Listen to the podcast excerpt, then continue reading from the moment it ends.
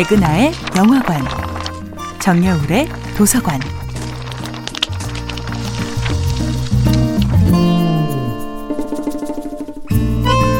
안녕하세요. 여러분과 아름답고 풍요로운 책 이야기를 함께 나누고 있는 작가 정여울입니다. 이번 주에는 오스카 와일드의 도리언 그레이의 초상과 함께 합니다.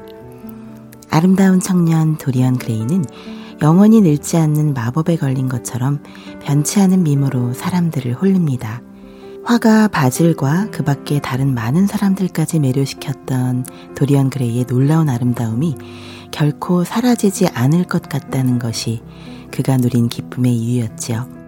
하지만 도리언은 알고 있습니다. 초상화는 늙고 추하게 변해가고 자신의 실제 얼굴은 초상화처럼 방부제 미모를 간직하게 된 기이한 마법에 걸렸다는 것을요. 그의 소원이 마침내 이루어진 것입니다. 초상화라는 분신이 오히려 그의 실제 모습과 뒤바뀌어 버린 것입니다. 자신의 분신을 통해 대리만족을 꿈꾸는 현대인들, 부모들은 아이에게 자신의 업그레이드된 버전의 분신이 되기를 요구합니다. 아이들은 게임 속 아바타가 자신이 한 번도 살아보지 못한 멋진 인생을 대신 살아주기를 바랍니다. 그러나 이 투사는 비극의 씨앗을 내포합니다. 부모는 자식에게서 자신의 좀 더 나은 분신을 보지만 자식은 부모라는 존재의 기원에서 어떻게든 해방되고자 몸부림칩니다. 복제 인간을 향한 인류의 SF적 상상력은 바로 이런 비극적 욕망을 보여주지요. 나의 피로와 나의 욕구 불만을 대체해줄 완벽한 분신은 나와 유전적으로 완전히 똑같은 존재인 클론이겠지요. 하지만 클론이 아무리 원본과 동일한 유전자를 갖더라도 그는 또 하나의 나가 아니라 나와 똑같은 외모를 지닌 나를 닮아서 더욱 두려운 독립된 타인이 됩니다.